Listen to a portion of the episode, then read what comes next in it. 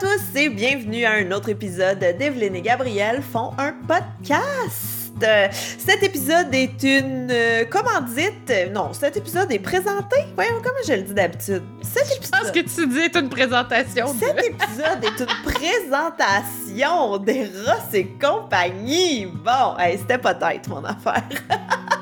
Eros et compagnie qui vous rappelle que si euh, vous allez sur leur site et que vous utilisez le code Histoire15, ben vous allez avoir euh, un rabais sur tous vos achats coquins. Evelyne Ferron, bonjour! Bon, Gabriel Caron, bonjour! Comme si ça faisait pas 20 minutes qu'on parle Mm. pré-enregistrement.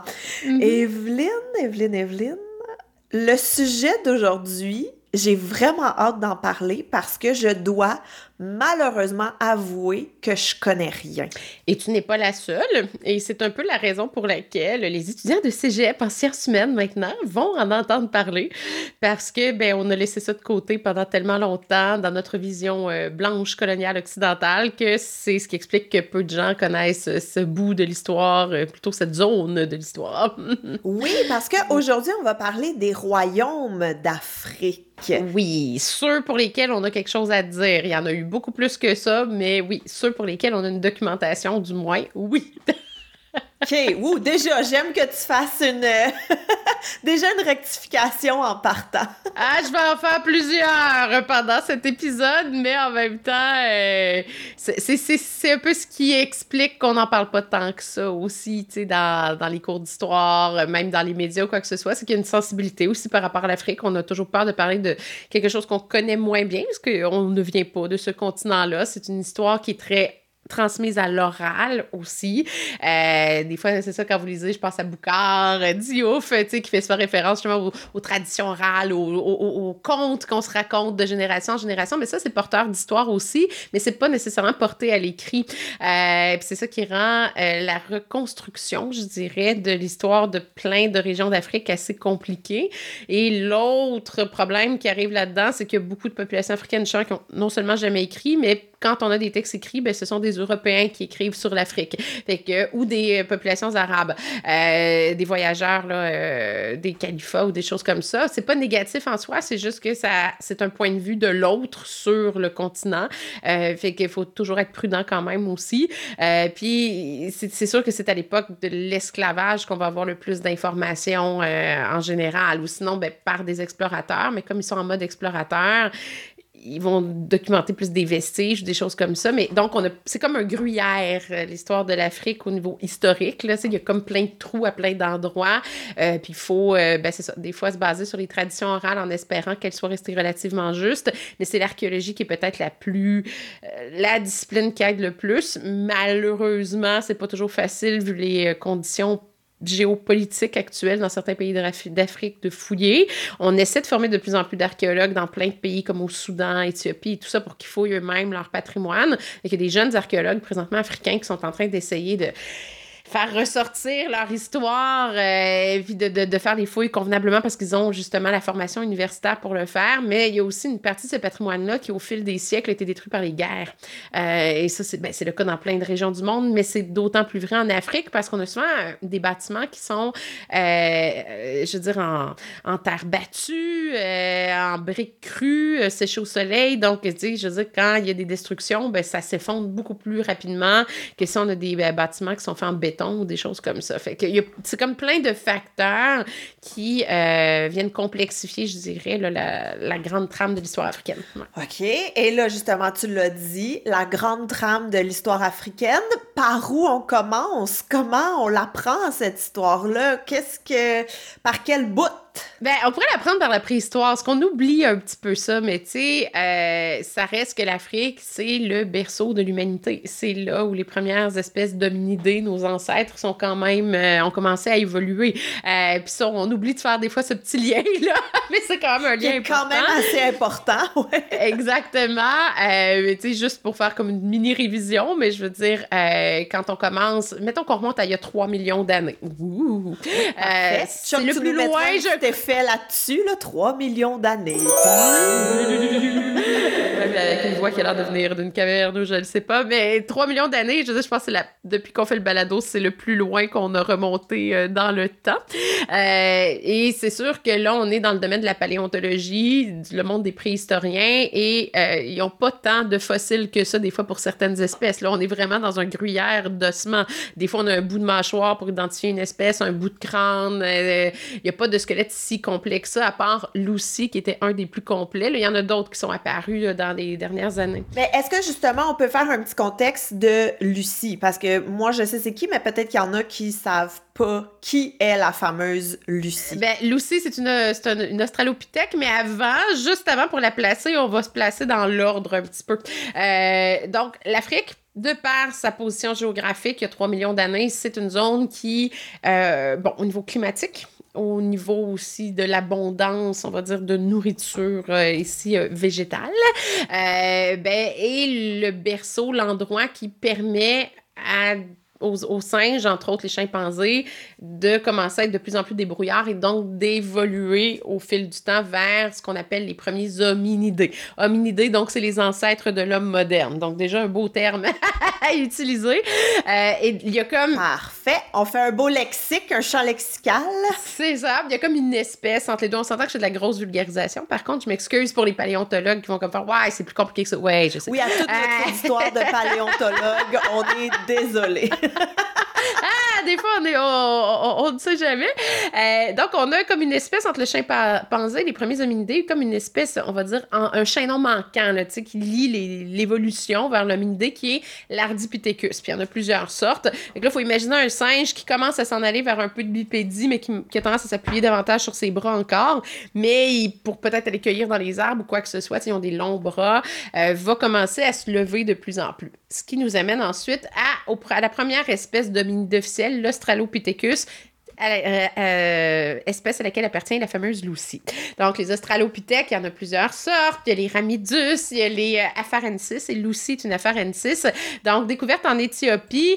et pourquoi elle est célèbre? C'est que quand ça a été découvert en 1974, c'est vraiment un fossile où il y avait beaucoup, beaucoup, beaucoup de morceaux. Parce que, comme je disais au début, on a souvent juste des morceaux de, de crâne, de mâchoire. On n'a pas grand-chose pour identifier des espèces. Mais Lucie, là, elle est ça être intacte, on a une bonne partie du squelette. Fait qu'on était capable de dire, OK, la colonne est faite comme ça, ça a évolué comme ça. Et euh, les paléontologues qui l'ont étudié, ben, l'ont nommé ainsi parce que, ben, il écoutait entre autres Lucy in the Sky with Diamonds euh, des Beatles, et voilà, c'est ce qui lui a donné son nom. Et euh, quand on regarde les reconstitutions de à quoi elle devait ressembler, on s'entend qu'elle est très poilue, puis je veux dire, c'est encore des singes, mais debout. Euh, qui commence à être un peu plus habile justement pour la cueillette. Euh, les, bras, les, les, doigts commencent à être un petit peu plus flexibles. On joue là-dedans. Fait que l'Afrique, c'est le berceau de cette évolution-là. Il euh, faut pas l'oublier quand même. oui, puis je veux juste dire que je suis quand même un petit peu fâchée que tu dit pourquoi elle s'appelait Lucy, parce que c'était la seule connaissance que j'avais dans tout cet épisode. Ben écoute, je te laisse chanter la toune pour euh, remettre les gens euh,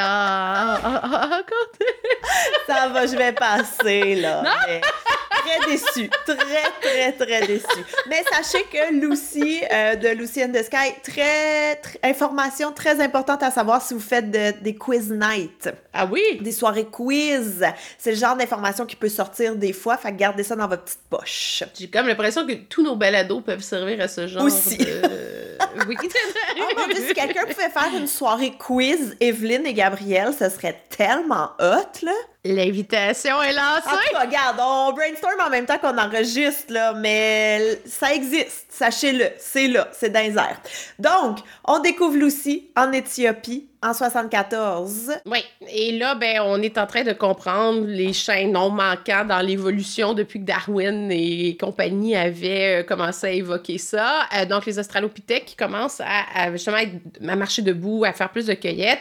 Ensuite arrive l'Homo habilis. Habilis, ça le dit, c'est les doigts. Il, commence à être habile. Lui, commence à, son, sa boîte crânienne commence à changer. Le fait de faire des outils, qu'est-ce que ça fait? Ben, ton cerveau aussi commence à prendre un peu d'expansion. Euh, tes facultés même euh, euh, olfactive, euh, visuelle commence à changer. Donc, la morphologie des crânes d'habilis change quand même beaucoup. et là, ben, il semble y avoir des espèces, entre autres en Asie, qui se croisent là, à ce moment-là. Euh, mais il n'y a pas encore assez d'espèces pour vraiment bien comprendre est-ce qu'Abilis est sorti d'Afrique ou est-ce qu'il y a, pendant qu'Abilis est en Afrique, whoop, du côté, entre autres, de la Chine euh, et de l'Indonésie, est-ce qu'il y a une possibilité qu'il y ait eu des, d'autres espèces qui aient émergé? Euh, on est dans des trous parce qu'on n'a pas assez de, fossiles pour pouvoir le dire. Mais donc, de, des chimpanzés à Homo habilis, c'est quand même l'Afrique qui est le berceau durant la première grande évolution de ce qui va devenir un jour l'être humain. Ensuite, Homo erectus, lui, parce qu'il fait plus froid, il sort d'Afrique. C'est lui qu'on retrouve partout en Europe.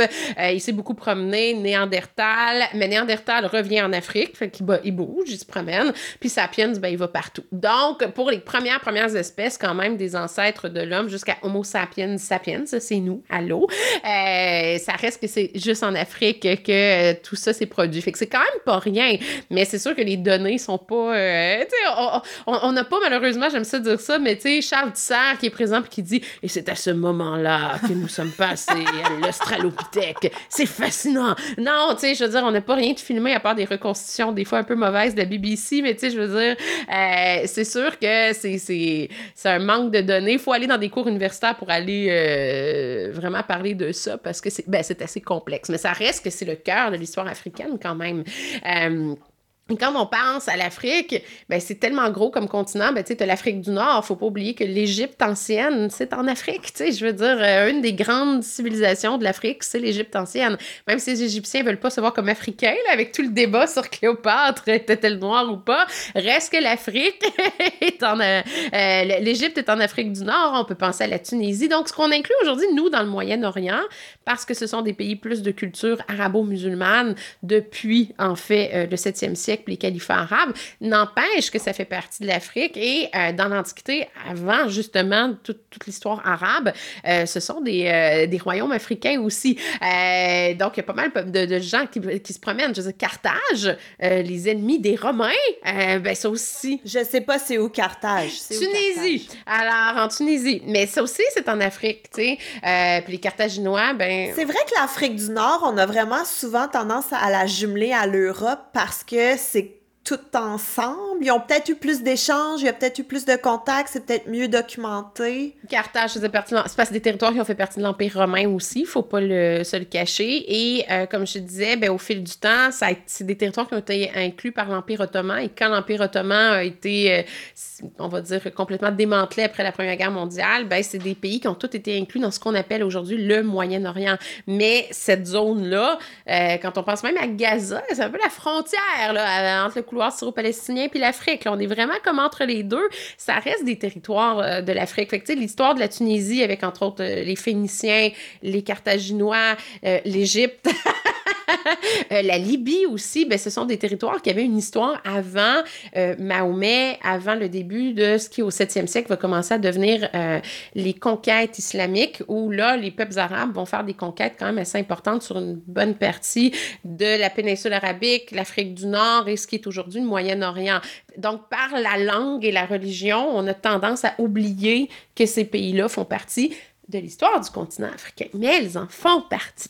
Ça me fait penser un peu comme quand on parlait des Vikings, tu sais, que c'était pas tant des pays, mais c'était des tribus, c'était des petits territoires, c'était des... En fait, même comme l'Allemagne, même comme toute l'Europe, au mhm. début, là, c'était très divisé, mais mettons en Afrique, là, ce serait quoi? Les grands royaumes qu'il faudrait connaître? Un top 3, mettons, on peut-tu faire ça? Un top 3? Ben, on peut faire ça, mais c'est sûr que euh, y en a plus que 3, mais tu sais... Euh, un top 5. On peut faire un top 17, si tu veux, c'est ah, juste qu'on n'a pas full de temps, là.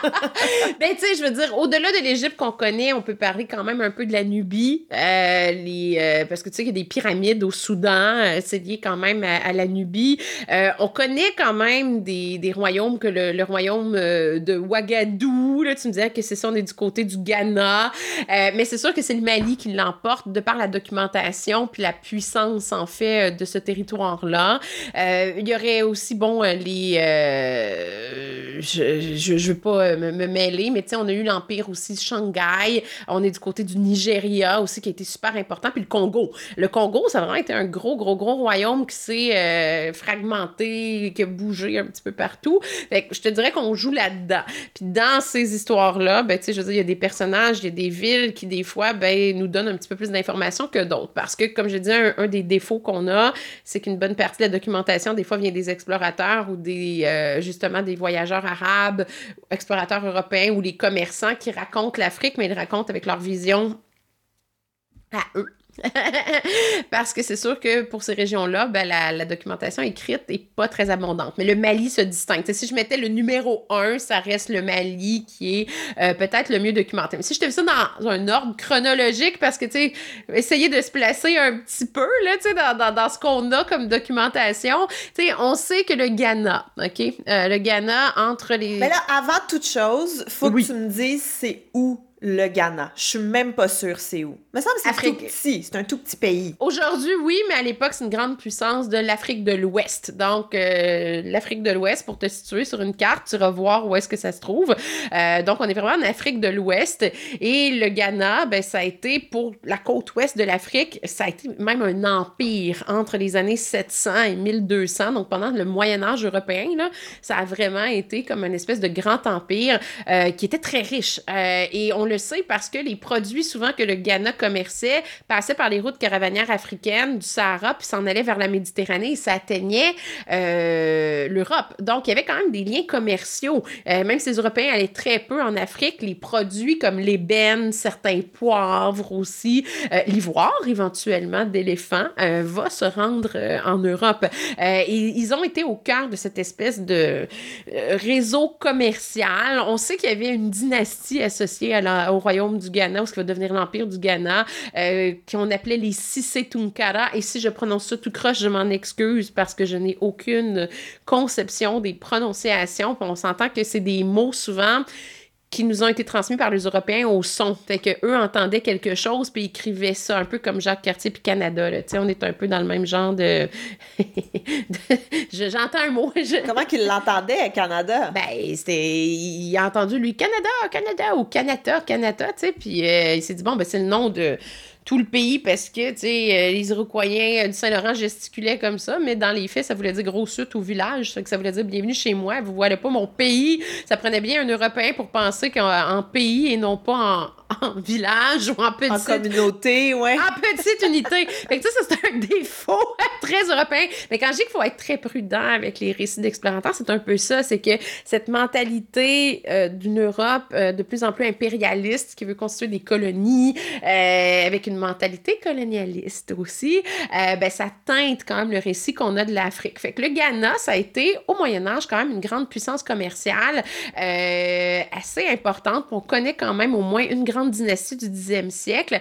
On sait aussi qu'au départ, c'était probablement plein de petits royaumes en Afrique de l'Ouest, touchant peut-être un petit peu l'Afrique du Centre, qui ont fini par se fédérer pour donner cette espèce de grand empire-là. Euh, et on sait que là, à un moment donné, ben, ils ont eu des problèmes climatiques, sécheresse. On s'entend qu'on est en Afrique, c'est toujours, toujours un enjeu important.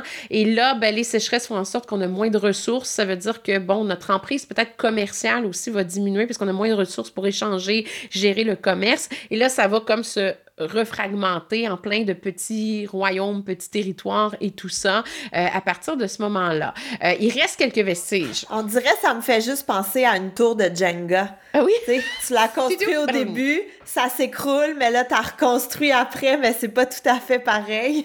c'est pas les mêmes personnes qui vont la reconstruire. C'est un peu ça aussi. L'histoire de l'Afrique, c'est un peu ça. C'est que euh, on part souvent de petits royaumes qui, parce qu'ils arrivent à avoir un contrôle sur le commerce, à un moment donné, ça va être même le commerce d'esclaves avec les Européens, euh, ben, commencent à avoir un certain pouvoir, gèrent de plus en plus un gros territoire. Puis là, arrivent soit des guerres euh, qui peuvent venir des Européens ou qui peuvent venir de l'interne ou des problèmes environnementaux. Puis je veux dire, ce pouvoir-là s'effrite. Puis là, ben, ça se refragmente. Puis c'est quelqu'un d'autre qui va aller rechercher une partie des anciens territoires pour se reformer un royaume. Et c'est là pour nous que c'est compliqué. Parce que tu tu dis, le Ghana, il me semble que c'est petit. C'est pas le plus gros pays d'Afrique. Mais à l'époque, c'était un empire, qui s'est constitué puis qui, gérait ou avait de l'influence sur une bonne partie de l'ouest de, l'Afrique. C'est quand même beaucoup, là. C'est gros, l'Afrique aussi, tu sais. C'est, euh, un immense continent. Euh, fait que c'est quand même des bonnes superficies. Donc, la, sécheresse, c'est souvent un danger ou un enjeu pour ces royaumes-là euh, qui arrivent un petit peu de, nulle part, des fois, puis qui vont affaiblir, en fait, les puissances impériales ou royales. Et là, on sait qu'on va avoir, à partir du Ghana, plein de petits royaumes à partir ce qui est un peu la Renaissance en Europe, là, qui vont euh, émerger un petit peu partout. On connaît entre autres en Angola un royaume qui s'appelle le royaume de Luba et Lunda, euh, qui exploitait le cuivre et qui était capable d'en commercer sur une bonne partie du continent africain, puis probablement aussi jusqu'à la côte méditerranéenne, parce qu'il y a des caravanes dans le désert à chameau, il faut vraiment l'imaginer, ou à dromadaire, qui se rendent jusqu'à la Méditerranée, puis ça part par bateau euh, en Europe. on sait d'ailleurs que ce royaume-là, quand on arrive au 14-15e siècle, quand les Portugais arrivent sur la côte de l'Afrique, ben, les Portugais, qu'est-ce qu'ils font? Qu'ils rencontrent les chefs ou les rois de ces territoires-là, leur offrent des armes à feu pour gagner leur guerre, mais en échange, veulent des prisonniers de guerre pour les amener dans les premières plantations, que ce soit au Brésil, bon, euh, euh, éventuellement dans les Antilles, etc. Donc, on est toujours quand même sur la côte ouest. Et là, pendant que euh, les Portugais s'installent... Ça, c'est en quelle année? On est rendu 14e, 15e siècle. Ben, juste avant, pendant qu'on avait notre empire du Ghana d'un côté, là, si on, on, on, bouge un petit peu plus vers le centre, ben là, tu as le Mali. Le Mali, quand même, honnêtement, comme je te dis, c'est mon numéro un parce que c'est celui qui est le mieux documenté, mais c'est celui qui a été peut-être la plus grande plaque euh, tournante, pas juste du commerce, mais des échanges culturels, euh, religieux, euh, de livres aussi. Donc, on a beaucoup parlé dans les dernières années des manuscrits de Tombouctou. Je sais pas si tu en as entendu parler. Je connais la ville de Tombouctou, mais c'est tout. Parce que me semble qu'elle sonne souvent dans des chansons. Ça sonne bien Tombouctou dans des chansons, je dirais. Ça sonne bien. Il y a eu beaucoup d'explorateurs qui sont morts aussi à Tombouctou, mais plus tard.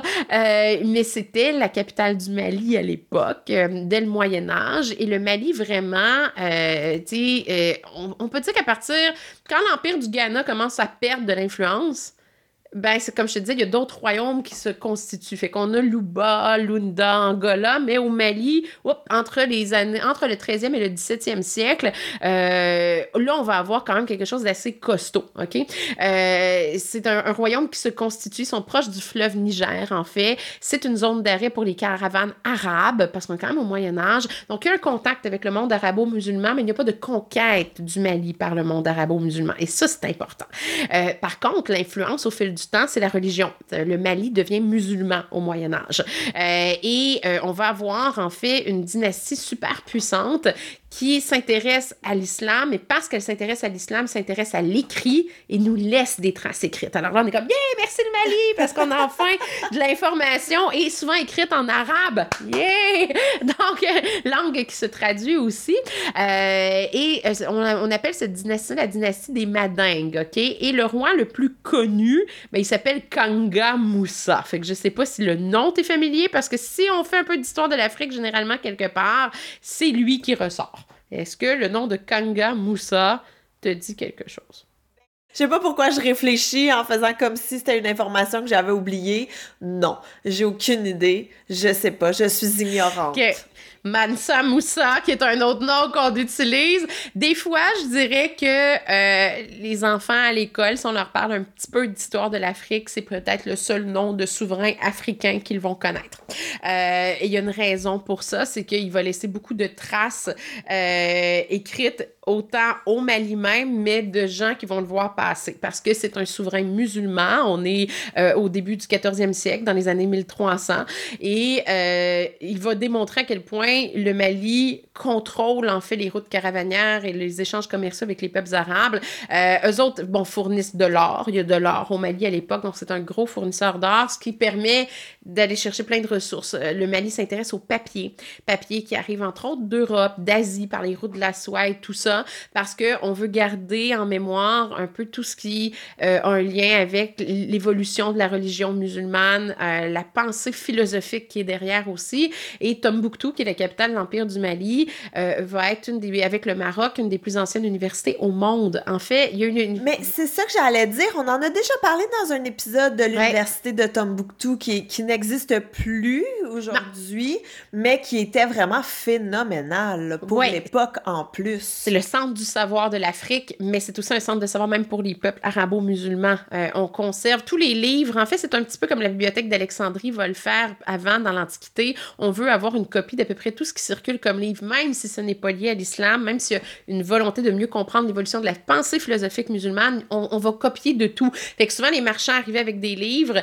euh, et ça, ça valait très cher parce qu'on s'entend, il n'y a pas d'imprimerie encore. Fait que c'est des livres écrits à la main, et il y a des gens qui vont les copier à Tombouctou, à l'université. On redonne les livres, ou des fois, on va payer très cher avec de l'or pour les acheter. Et c'est ce qui a constitué cette immense collection des manuscrits de Tombouctou. Mais quand on a commencé à avoir des problèmes avec l'État islamique et ses sous-branches euh, et qu'ils euh, sont arrivés malheureusement à Tombouctou, ben là, il y a eu beaucoup de destruction de monuments. Le peu de vestiges qu'on avait en fait de ces époques-là, ben, ça a été beaucoup altéré par les conflits et on avait même mis le feu à aux bibliothèques de l'ancienne université de Tombouctou. Donc, il y a des manuscrits qui ont brûlé, mais ici, les Maliens ont été rapides. Ils se sont dépêchés à sortir des livres, à protéger ça. Ils savent qu'ils ont un patrimoine unique au monde entre les mains. Et depuis, ben, tu as des grandes institutions comme la Bibliothèque nationale de France, le Louvre, le British Museum qui aident à euh, nettoyer, essayer de sauver euh, les livres qui ont été endommagés et aider à la préservation de ceux qui ont été sauvés aussi. Mais tu sais, ça a été vraiment un coup de bas, euh, je dirais, pour l'histoire du Mali. Destruction de tombeaux de l'époque de Kangamoussa aussi, tout ça. Tu sais, ça, ça a été un petit peu... Euh, ça a nuit. Le peu qu'on avait, tu sais, a, été impacté par toute cette situation-là. Mais Kangamoussa, il est resté dans l'histoire. Pourquoi? C'est qu'il va faire un pèlerinage à la Mecque en 1325. C'est long quand même, partir du Mali pour te rendre à la Mecque. juste vous imaginez ça va y prendre vraiment du temps à faire ça. Et c'est pour ça qu'on a autant de témoignages de lui, c'est que tout le monde qui l'a vu passer, puis les gens à la Mecque, ben c'est ça, vont dire Aïe, c'est qui ça? Il est, il est couvert d'or, il distribue de la, de la richesse, il distribue de l'or partout. La légende dans les, récits arabes, euh, dit qu'il y avait tellement d'or avec lui qu'il fait chuter la valeur de l'or au Caire en Égypte à l'époque. tu sais, euh, ben, quand, quand... t'en as beaucoup, là. Voilà. Euh, et c'est pour ça qu'on souvent va parler de, du Mali pour l'époque médiévale, début Renaissance, comme la perle noire du désert. Si vous entendez cette expression-là, généralement, c'est qu'on fait référence au royaume du Mali entre 13e et 17e siècle, à peu près, où ils vont donc être au cœur de, de, de tout un réseau commercial. Mais donc, Kanga Moussa, lui, marque évidemment l'imaginaire parce qu'il a distribué des richesses partout. Il était très gentil. Euh, et c'est là que les gens ont fait Aïe, le Mali. Euh, ça va bien, là, l'affaire. Et au fil du temps, ben ça, ça va circuler même jusqu'aux oreilles des, des, Européens qui vont arriver plus tard aussi, comme quoi il y a beaucoup de richesses de ce côté-là. Non, mais les Européens ont tout gâché. On va le dire. J'ai pas oh, peur de le dire. les royaumes africains entre eux se sont beaucoup aussi entre-déchirés. Ce qui est intéressant avec euh, le Mali, c'est que le successeur de Kanga Moussa s'appelait Soleiman. Euh, et euh, lui, il y a une légende d'une reine. Et on n'en a pas tant que ça. Fait que, tu sais, c'est intéressant. la reine Kassa du Mali, qui semble avoir été une femme apparemment d'une beauté exceptionnelle. Genre, tout le monde voulait sa chance de l'apercevoir, parce qu'on la cachait beaucoup. et le pauvre Soleiman, ben, il s'est rendu compte qu'elle le trompait la légende varie. Est-ce qu'elle l'a trompé avec son frère? Est-ce qu'elle l'a trompé avec son cousin? Euh, tout fait mal. Euh, Peu importe avec qui, tout fait mal. elle s'est retrouvée finalement enfermée jusqu'à... On pensait jusqu'à la fin de sa vie, mais elle va réussir à, séduire, en fait, un précepteur musulman et à s'enfuir avec lui. Fait qu'il y a une légende d'une reine comme ça, euh, un peu frivole, mais pourtant qui semble avoir été aussi, quand elle était avec Suleiman, elle partageait le pouvoir, elle l'accompagnait, elle était un appui. Donc on sent que si on a des femmes quand même qui sont capables de, prendre les rênes à l'occasion de, de, de, de, la politique, littéralement. Fait que ça, c'est quand même assez intéressant. Euh, et ben c'est ça. Là, c'est sûr que le Mali, même s'il s'effondre éventuellement à partir du 17e siècle, ben encore une fois, qu'est-ce qui arrive? Il y a d'autres empires qui euh, prennent le, le pas. Euh, et c'est ce qui va arriver avec l'Empire du Congo, qui vient reprendre un petit peu le commerce là, du Mali. On va exporter de l'ambre gris, la fameuse gomme arabique. La gomme arabique arabique ou qu'on appelle la gomme d'acacia. Ça a été découvert par les Égyptiens euh, quand ils ont eu accès au reste de l'Afrique. Euh, et c'est ça qui servait de lien pour la peinture. Avant qu'on invente, avant qu'on ait de la chimie pour lier les pigments. Tu sais, mettons que tu essayes de mélanger, tu foire une plante pour faire du vert, puis après ça, tu foire des insectes pour faire du bleu, puis tu essaies d'obtenir une couleur avec ça pour que ça se tienne ensemble. Euh, on utilisait beaucoup la gomme arabique pour faire ça. Fait que c'est un produit hyper important dans le commerce africain depuis l'époque de l'Égypte ancienne. Donc, le, le, Mali en avait un certain contrôle et là, le Congo va récupérer ça lentement, mais sûrement. Euh, Parce que je veux juste dire là, que depuis tantôt, quand on parle Ghana, Congo, Mali, c'est pas mal tout dans la même zone. Oui. Ça se situe quand même pour ceux qui, qui comme moi, sont visuels et qui ont besoin de se repérer si vous n'avez pas accès à Google en ce moment. C'est vraiment comme dans le creux de l'Afrique. Tu sais, dans la courbe, on est vraiment dans sur la côte ouest. Dans le petit creux dans la, dans la côte ouest. Fait que voilà, je voulais juste dire, c'est vraiment tout à côté, ils sont tous euh, adjacents. Donc bref. Il y a une raison pour ça, si tu regardes ta carte, tu vas peut-être la trouver. Ben, je t'ai donné l'indice tantôt, entre autres, pour le Mali, c'est que... C'est là qu'il fait le, plus bon vivre, la température est la meilleure, c'est là que c'est le plus luxuriant, c'est là qu'il y a le plus de mines. Je vais tout nommer, comme ça, je vais bien avoir la réponse. Ben, il y a tout ça, mais pour que ce soit luxuriant, c'est que ça prend de l'eau. C'est pas partout en Afrique où tu as une abondance d'eau. C'est le fleuve Niger, en fait, qui est un petit peu le liant de tout ça.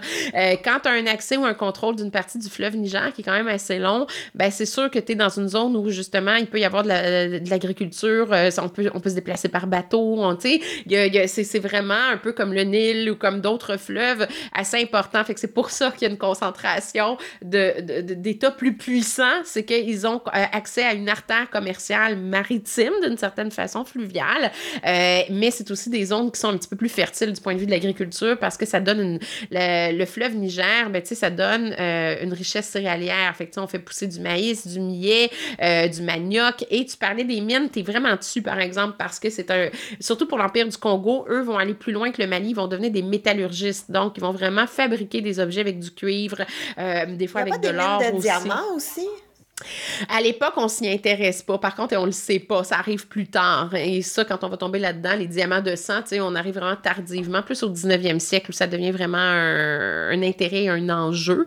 Euh, et donc, l'Empire du Congo, lui, 15e, 19e siècle. Donc, juste après notre... Euh, un peu en même temps que le, royaume de Luba, croise un peu la fin de l'histoire du Mali, mais c'est le Congo qui a les premiers gros contacts avec les Portugais. Alors, ah, là, ça arrive, nos Portugais arrivent.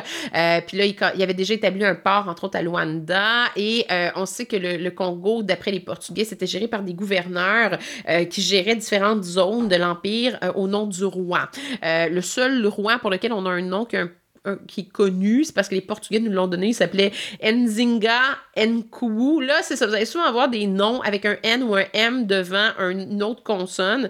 Ben, souvent, en fait, on la prononce. Fait que si vous voyez N-Z-I-N-G-A, ben là, vous faites pas Nzinga, tu sais, vous savez pas, fait que faites Nzinga. Fait que, tu sais, ça, c'est juste un petit truc, là, pour s'approcher peut-être un petit peu de la prononciation. Ouais, à peu près, là, à peu près. c'est ça.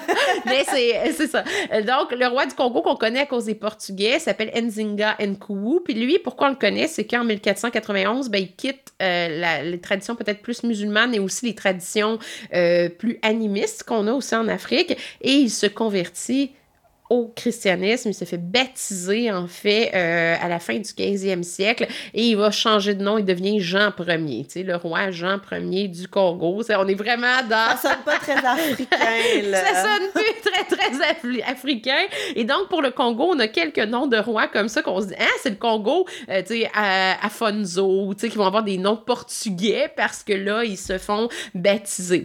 Et euh, c'est comme ça que commence la traite d'esclaves. Donc, le Congo est pas mal au cœur des débuts d'échange. Euh, les Portugais fournissent des armes, ça permet au Congo de faire des, de gagner des guerres et les prisonniers de guerre ben, vont aux Portugais qui vont pouvoir les envoyer ailleurs. Et là, il y a d'autres royaumes pas loin. Là, on s'en va dans le Bénin, euh, qui est quand même une autre région très, très importante. Comme tu l'as dit, on est quand même dans, géographiquement parlant, on n'est pas trop loin. Euh, et c'est ce qu'on appelle le royaume de Dahomey. Donc, ceux qui ont vu The Woman King avec Viola Davis, qui est un film qui est sorti pas trop longtemps, on est là, là. On est dans cette époque-là dans cette zone-là, le royaume de Dahomey. On est dans le sud-ouest du Bénin, euh, entre les années 1600 jusqu'au 19e siècle. On a quand même encore... C'est des royaumes quand même qui durent, depuis tantôt, si vous faites un petit peu le calcul, c'est des royaumes qui ont ça 300-400 ans d'existence.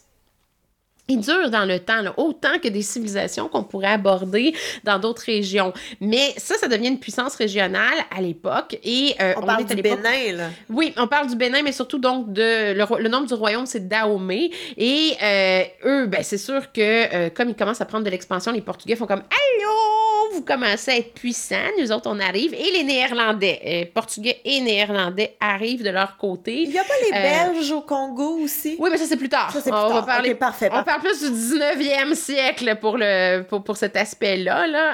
Euh, ça, là. Chacun a son moment euh, de shiner, là. Ouais, c'est un petit peu plus tardif. on est vraiment plus dans la mentalité colonialiste, euh, moins esclavagiste peut-être que ce que là, on voit quand les Portugais arrivent. Mais tu sais, le royaume de Dahomey, pourquoi on le reconnaît? C'est qu'il va avoir quand même ils vont conquérir plusieurs petites villes, clés le long de la côte atlantique de l'Afrique, OK? Euh, ils ont arrivé, ils, ont réussi à aller chercher comme plein de petits micro-territoires pour en venir à se constituer presque un empire eux aussi, mais pas uniforme. Fait tu sais, dans le fond, ils ont comme plein de petits, de petits satellites qui composent, en fait, leur, euh, leur territoire. Et euh, l'entente, à un moment donné, surtout au 18e, au 18e siècle, ça devient un enjeu, mais l'entente avec les Portugais, c'est qu'ils fournissent tous leurs esclaves et tous leurs prisonniers de guerre aux Portugais, mais si jamais il y a du monde perdu qui passe sur leur territoire ou qui n'ont pas rapport, ben ils peuvent les kidnapper puis les vendre aux Portugais aussi. Le Dahomey, le royaume qui fournit jusqu'à 20 des esclaves aux Portugais. Ben voyons donc. C'est énorme, ouais. Fait que c'est pour ça qu'on le connaît moins de nom, mais si vous avez vu The Woman King avec Viola Davis dans le rôle titre, on entre dans la période de Mbangue Zinga, qui, est, euh, qui est quand même une reine assez importante de ce royaume-là. Euh, mais c'est ça que j'allais dire. Il y en a une reine en particulier dont on a déjà parlé. C'est elle qui a protégé sa population, mais un petit peu au détriment de tous les autres qui étaient autour. Bingo! Donc, c'est Mbande Nzinga. Euh, c'est vraiment cette époque-là parce que, tu sais, si on fait l'estimation, là, entre le 16e et le 19e siècle, c'est à peu près 12 millions d'Africains qui vont sortir d'Afrique. J'ai des frissons. C'est énorme. C'est énorme. Ouais. Puis donc, euh, ben, Mbande Nzinga va en venir. Elle a une histoire qui est quand même assez compliquée, mais tu sais, elle va en venir à essayer. Euh, elle a des conflits avec son frère après la mort de son père. Puis là, tu sais, elle va être reine, mais tu sais, à un moment donné, euh, elle va aller vivre dans une autre tribu pour essayer de se refaire un pouvoir, mais dans une tribu où les femmes, ou c'est une tribu matriarcale. Tu sais, elle a une histoire qui est un peu particulière, mais son objectif, c'est quand même de, de protéger euh, sa population, son royaume, qui est dans le fond un petit peu dans cette histoire quand même du Dahomey. Là, c'est le Ndongo euh, on est vraiment dans la même région, là, euh, toujours. Puis son père était le roi en place, il parlait déjà portugais. Elle, elle a été éduquée à la religion catholique euh, et même à la langue portugaise dès l'enfance par les missionnaires portugais. C'est un peu comme ça aussi que ça, ça passe, là, cette histoire-là. et effectivement, à un moment donné, ben, son objectif à elle, ben, c'est d'arriver à mieux protéger sa population, de, de, de, de négocier avec les Portugais. Ce qu'elle veut, c'est qu'on ne réduise pas à l'esclavage son peuple à elle, mais elle peut pas empêcher la traite des esclaves. Donc, comme il y a une route d'esclavage qui passe sur son territoire, c'est là où elle est un petit peu comme à cheval, c'est qu'elle va permettre le passage de la traite des esclaves de d'autres régions, mais l'entente avec les Portugais et les Néerlandais, c'est qu'on ne pourra pas réduire l'esclavage des gens de sa région, de sa population. C'est vraiment être pris entre l'arbre et l'écorce, là. C'est vraiment la meilleure description. Oui, oui, puis euh, c'est assez, tu sais, dans le fond elle ne veut plus être un fournisseur d'esclaves. L'entente, c'est ça, c'est que je ne serai plus, mon, mon, royaume ne sera plus un fournisseur d'esclaves, mais on est obligé de rester un intermédiaire dans le commerce d'esclaves. Donc, on doit laisser passer finalement les esclaves sur les routes qui traversent notre, euh, notre territoire. Euh, et éventuellement, ben, euh, elle est aussi en conflit avec le fait que les Portugais la trouvent dangereuse, fait qu'ils vont reconnaître un autre roi qu'elle. Fait qu'elle va être en conflit militaire, littéralement, avec les Portugais. Et elle va essayer de, d'agrandir son territoire pour protéger le plus d'Africains possible. C'est quand même ça qu'elle a essayé de faire. Mais, tu sais, je veux dire, on s'entend des guerres à coups de bâton, euh, de, de lance. Tu sais, elle n'est pas dans les armes à feu. Et pourtant, elle va gagner quand même plusieurs batailles. Euh, donc, tu sais, c'est vraiment une femme de guerre euh, qui avait une vision. Elle se disait, bon, je, je peux pas me débarrasser des Portugais, des Hollandais, mais je peux au moins protéger ma population. Tu sais, il faut vraiment la voir comme ça. et parce que les Portugais nous ont parlé d'elle, parce qu'on a des traces écrites, euh, ben, tu sais, je veux dire, c'est sûr qu'elle passe plus à l'histoire. Pourtant, on sait que dans le royaume de Dahomey et ailleurs, il y avait d'autres femmes qui étaient, faisaient partie de l'armée. On avait des contingents militaires de femmes. C'est ça que The Woman King raconte d'ailleurs. Euh, mais malheureusement, tu sais, leur nom ne reste pas dans les archives. On sait qu'elles ont existé grâce à Mbande Nzinga, mais ça s'arrête à peu près là. Mais tu sais, on a donc des euh, contingents militaires de femmes guerrières dans ces régions-là en Afrique, surtout quand on est rendu au 17 18e siècle. C'est quand même pas négligeable. Wow! Et là, Evelyne, on arrive malheureusement déjà à la fin, ça va vite. J'ai l'impression qu'on a juste ouvert plein de portes, mais que j'ai un million plus de questions que j'en avais au début. c'est normal, je te dirais. Mais tu sais, là, on vient de faire, selon moi, le tour des plus importants euh, pour lesquels on a une documentation. Parce que c'est sûr que là, quand tu me parles, tu sais, du Congo belge, des choses comme ça, là, t'es dans tu quittes, en fait, selon moi, l'histoire africaine d'une certaine façon parce que ça devient des colonies. C'est euh, le colonialisme qui s'installe euh, et on va souvent voir l'histoire de ces régions-là pendant longtemps à travers les yeux du Portugal, à travers les yeux euh, du, de, de, la Belgique, de la France, de l'Angleterre. Et là arrive aussi l'intérêt pour le diamant et d'autres ressources. Parce que là, tous les royaumes dont je t'ai parlé, les Européens n'exploitent pas les ressources des Africains. Ils les exploitent eux-mêmes. C'est là que je trouve que la frontière est importante. Fait que, tout ce dont on a abordé, c'est vraiment une histoire africaine, même si on a des relations avec les populations arabes, avec les populations européennes, euh, les gens gèrent leur destinée quand arrive le colonialisme, c'est un autre euh, c'est un autre train qui passe et ça change les perspectives aussi. Fait tant qu'à parler d'histoire de l'Afrique, euh, ça, c'est vraiment une histoire africaine d'une certaine façon. Très vulgarisée, mais euh, quand même, ça vous aide à avoir une idée de cette espèce de mosaïque de royaumes, d'empires et de territoires qui se sont mélangés, euh, puis qui, oui, ont fait du commerce d'esclaves, des fois ont été au cœur de ça. Puis au 18e siècle, ben, la plupart de ces royaumes-là commencent à réaliser leur gaffe, puis disent, ben voyons, on est en train de dépeupler l'Afrique, puis c'est un peu de notre faute aussi parce que la convoitise des armes à feu nous a, à un moment donné, peut-être mené à, des ententes qui finalement sont en train de, de nous nuire. Euh, c'est long avant qu'on réalise ça, mais quand on le réalise, ben, il est peut-être un petit peu trop tard aussi. Fait que ça va euh, être très compliqué. Là. voilà. Ben, effectivement, comme n'importe quel sujet qu'on a abordé, j'ai l'impression que c'est pas c'est pas une ligne droite, tu ça va dans tous les sens, puis ça prend beaucoup de contexte. Puis tu sais, l'Afrique du Sud a une histoire un peu plus compliquée aussi. Là, je peux aller jusque-là parce que, bon, euh, ça aussi, les données pour certaines époques sont un petit peu plus floues. Euh, puis c'est souvent vu dans la lorgnette des Européens, donc euh, on fait un petit peu attention. Mais donc là, vous avez quand même les, ce qu'on considère les mieux documentés, les mieux connus, en tout cas, puis qui ont été des des royaumes et des empires, parce qu'à travers tout ça, il y a plein de petits villages, de petites villes qui, des fois, ont été indépendantes puis ont eu une super belle vie, là, mais n'ont pas laissé de traces, malheureusement, dans les, dans les archives, sauf dans la tradition orale dans ces régions-là aussi. Ben, Evelyne, merci beaucoup. Et là, nous allons passer. J'ai passé l'examen africain! ben, c'est nos auditeurs qui vont nous le dire. Moi, je trouve que tu as réussi, mais qui suis-je? Ouf, l'hystérienne chaud, là. Euh, très chaud. ben, écoute, on va maintenant passer à notre minute d'histoire sexy.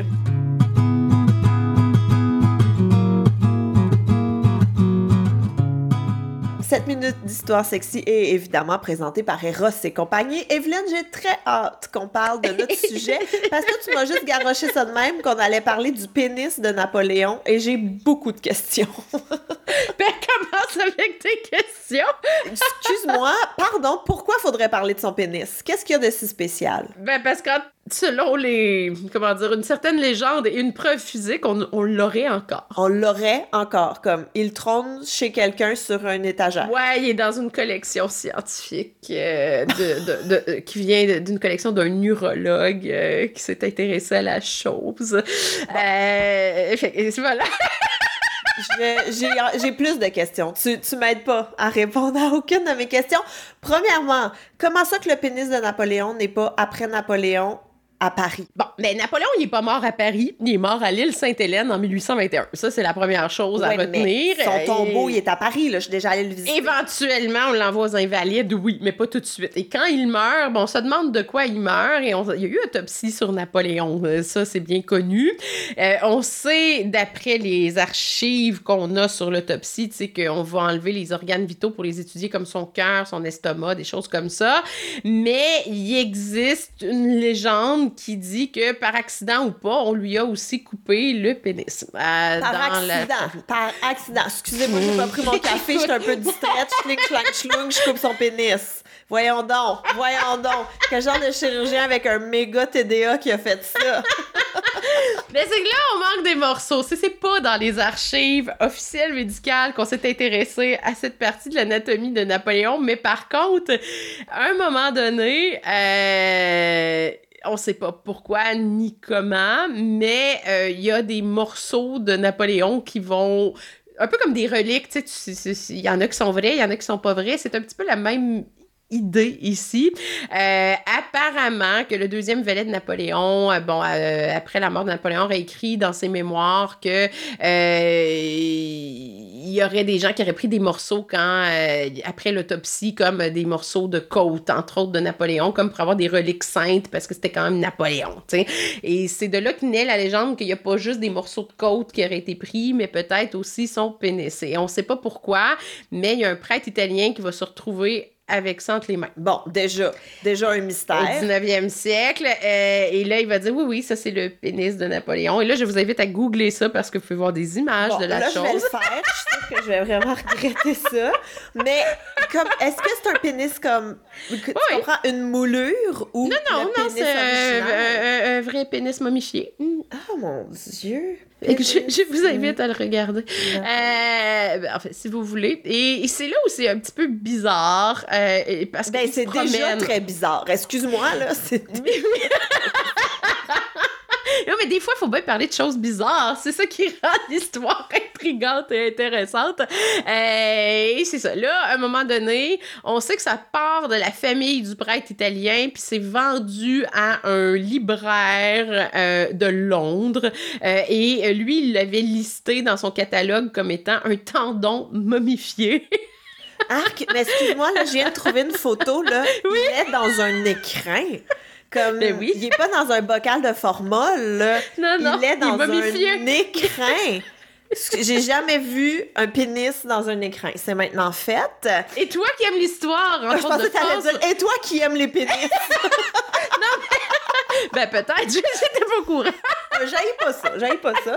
Mais oui, Mais c'est ça, il est pas dans le format, il est momifié, fait que voilà. euh, tu sais, toi qui aimes l'histoire de France, tu vois, c'est un détail qui t'a échappé. Le, le fait qu'il existe une relique qui est le supposé, je dis bien supposé. On ne peut pas vraiment le dire hors de tout doute, mais c'est le supposé pénis de Napoléon. Mais donc, ça s'est retrouvé dans un- les mains d'un libraire à Londres. Ça a été euh, catalogué comme étant euh, un tendon momifié. Puis là, à un moment donné, on sait pas trop pourquoi ça se retrouve à Philadelphie puis aux États-Unis, puis ça se retrouve euh, au Musée des arts français de New York dans les années 30. Et, écoute, c'est une curiosité parce que là, les gens, euh, il y a un journaliste du magazine Time qui va voir ça puis qui regarde ça. Puis il y a, le journaliste, il dit Ben, si c'est ça le pénis de Napoléon, ça a plus l'air d'être un vieux morceau de lacet de soulier. Tu sais, c'est un petit peu commentaire qui va passer. Et donc, il y a des gens qui commentent dans les journaux américains euh, l'exposition de ce qui maintenant redevient. On sait pas trop comment on est passé d'un tendon momifié au retour du, euh, du, pénis de Napoléon. Euh, mais voilà, il, se promène comme ça. Et là, à un moment donné, ben, c'est sûr que les gens vont dire, mais écoute, sais-tu, un, est-ce que c'en est un pénis, je veux dire, ou c'en est pas un? Et c'est comme ça qu'il va y avoir des analyses qui vont être faites. En fait, il y a un urologue américain qui a acheté la chose à la fin des années 70 parce que c'est un urologue. Euh, On s'entend que des organes génitaux momifiés qui permettent d'étudier les, les, les petits canaux à l'intérieur d'un pénis, il n'y en a pas beaucoup. Fait c'était vraiment une curiosité scientifique. Il s'en foutait, lui, que ce soit Napoléon ou pas. Il avait entre les mains un pénis, un pénis momifié dans lequel il y a encore euh, une partie de ce qui doit fonctionner euh, dedans. Et il a acheté ça, puis ça fait partie encore de sa collection. Il s'appelle Monsieur Latimer, mais il y a eu des analyses qui ont été faites et, qui ont confirmé un, c'en est un. c'est un pénis, mais il est tellement dans un pauvre état qu'on n'est pas capable, jusqu'à ce jour, de déterminer s'il est bel et bien le pénis de Napoléon. Mais là, ce monsieur-là, genre, il le garde chez lui. On peut pas ben, la famille, dans sa collection, ben, il y a des photos, comme tu peux voir, là. Puis, euh, je pense que, si tu veux visiter la collection d'objets, sur rendez-vous, ça doit être possible, là, mais euh, voilà. Alors, euh, il existerait. ben, là, tu sais, je veux vraiment pas juger, là. Chaque pénis est valide, mais c'est pas le plus beau pénis que j'ai vu de ma vie. J'espère que non. Et j'en ai vu quelques-uns, là. Je vais être très inquiète. si tu dis, quand, quand, quand, quelqu'un, un journaliste dit ça d'un vieux morceau de lacet, euh... ben, ça a plus l'air d'une croquette, d'une vieille croquette, d'une, euh, je sais pas tant comment le qualifier, d'un criquet, d'un grillon, tu sais, comme la carapace d'un grillon avec des testicules. En tout cas, c'est pas... Ouais, c'est ça... C'est ça. Est-ce ou non le pénis de Napoléon? Un jour, peut-être que si on réexhume son corps, on, aura, on saura s'il est manquant. Ben oui, prochaine personne qui va aux Invalides, là, essayez donc d'aller vérifier. euh, voilà. Mais peut-être que personne n'a envie vraiment de le savoir, mais c'est une curiosité euh, dans le, le monde pénien. Et voilà, maintenant, vous savez que Napoléon n'a pas de pénis. Alors, sur ce, Evelyne, merci énormément de nous avoir partagé, ma foi, toutes tes connaissances. tu t'attendais pas à celle-là, hein? Ah, mais moi, les reliques qui circulent comme ça, je trouve ça toujours bien, bien intéressant. Merci à vous à la maison de nous avoir écoutés et on se dit à très bientôt pour un autre épisode d'Evelyne et Gabriel font un podcast. Bye! Au revoir!